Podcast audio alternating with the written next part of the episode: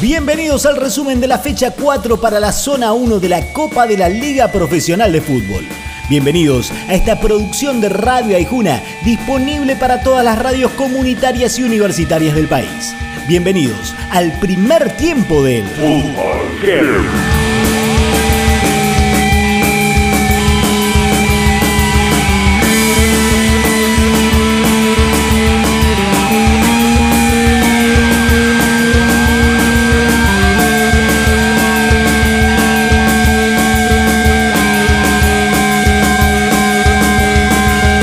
Cerrado partido entre Central Córdoba y Banfield en Santiago del Estero.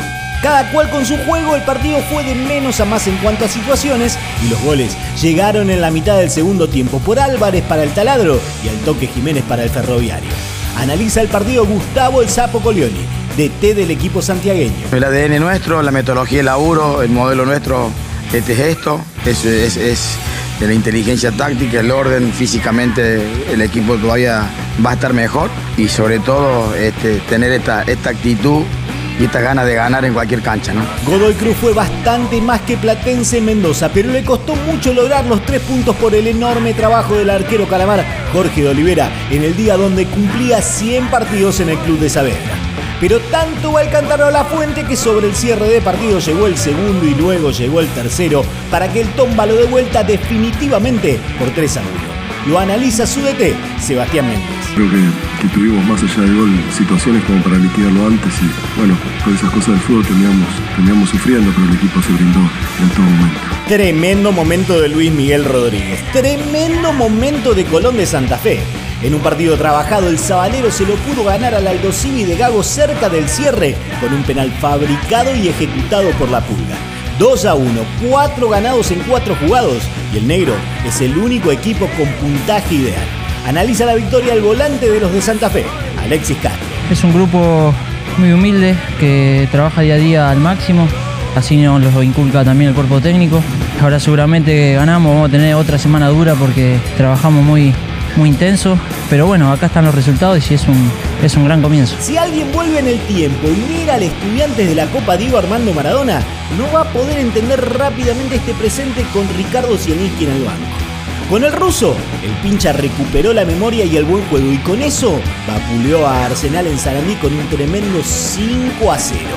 Tan claro fue el resultado que hasta alcanzó para el debut de Dejan Verón, el hijo de la brujita, el nieto de la bruja, para continuar con el legado Verón en el conjunto platense. Cuando vi que empezaron los chicos a hacer goles, goles, creo que era un partido fácil para entrar, para debutar. Y bueno, creo que el técnico lo leyó bien, me puso y un montón de emociones que ahora no, no te las podría explicar. El Intersonal fue para el clásico de barrio más grande del mundo. En el nuevo gasómetro, San Lorenzo y Huracán no pudieron sacarse ventaja y empataron uno a uno en un partido que fue malo, pero emotivo por ser un clásico.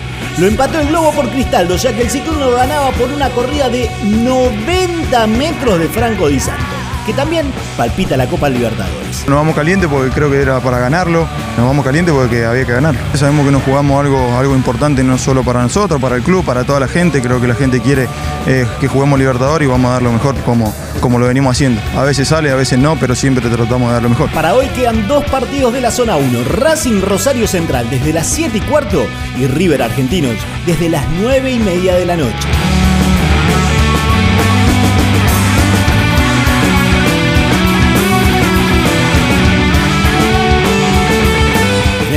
Tiempo suenan los natas haciendo el bolseo.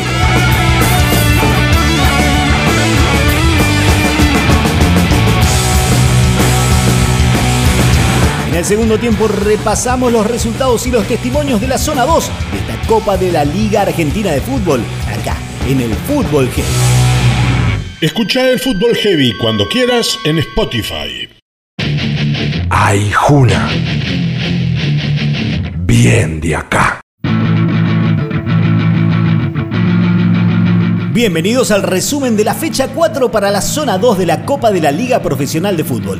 Bienvenidos a esta producción de Radio Aijuna, disponible para todas las radios comunitarias y universitarias del país.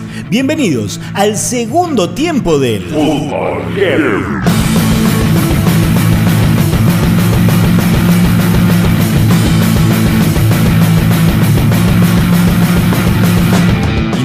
Fue más que Newells en su visita a Rosario y si bien no da espectáculo, de a poco se va transformando en un equipo sólido que obtiene los resultados que necesita.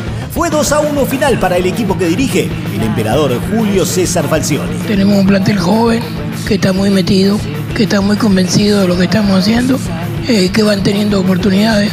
Yo siempre hablé de los jóvenes, que los quiero involucrar cuando eh, tengamos un equipo ensamblado y no que esos jugadores entren a ser la solución del equipo.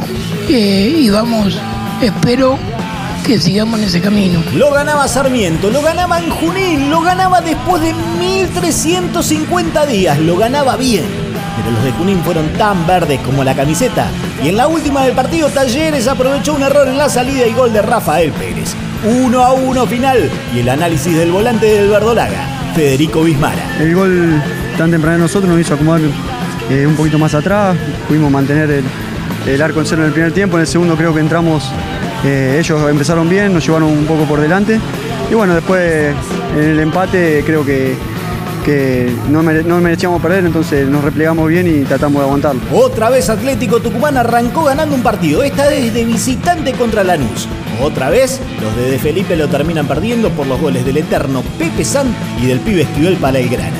No jugaron bien los de Sueldía, pero tuvieron el temple para recuperar un resultado y prenderse en la cima de la tabla.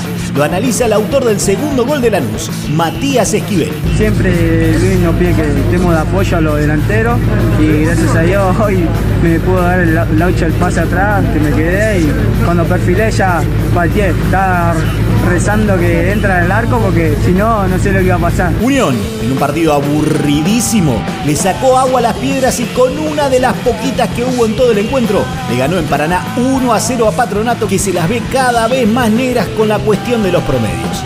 Analiza el partido el de Teta Tengue, Juan Manuel Asconzaba. El fútbol es efectividad, se aprovecharon los errores de parte del rival, nosotros llegamos eh, concreto y buscamos eh, con, un juego con, con cambio de frente, con pase entre líneas, con remates. A veces los empates son lindos partidos. Por lo menos fue así el partido entre Gimnasia y Defensa y Justicia que trataron bien a la pelota, buscaron el arco contrario siempre y no la revolearon nunca. La pelota contenta, los circunstanciales rivales no tanto por haber perdido dos puntos.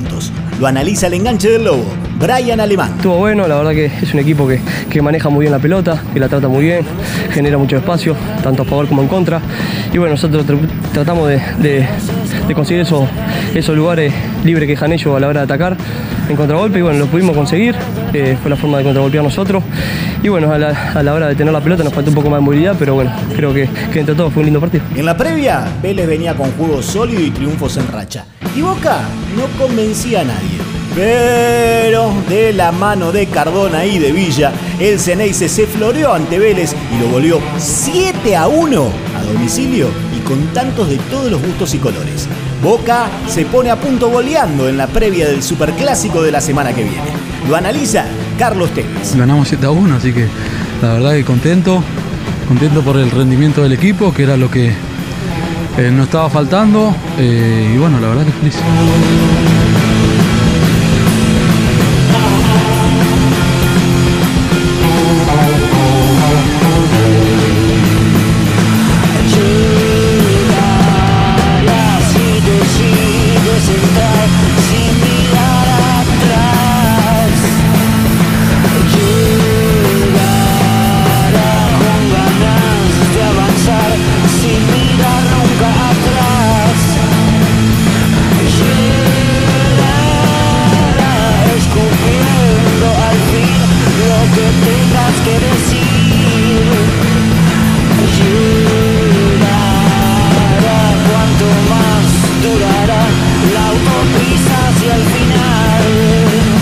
Segundo tiempo suena Ararata haciendo los escombros del jardín. Final.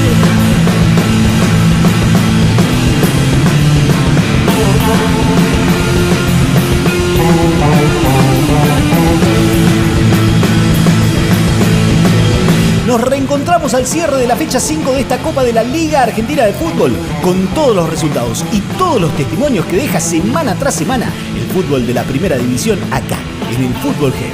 Hasta la próxima.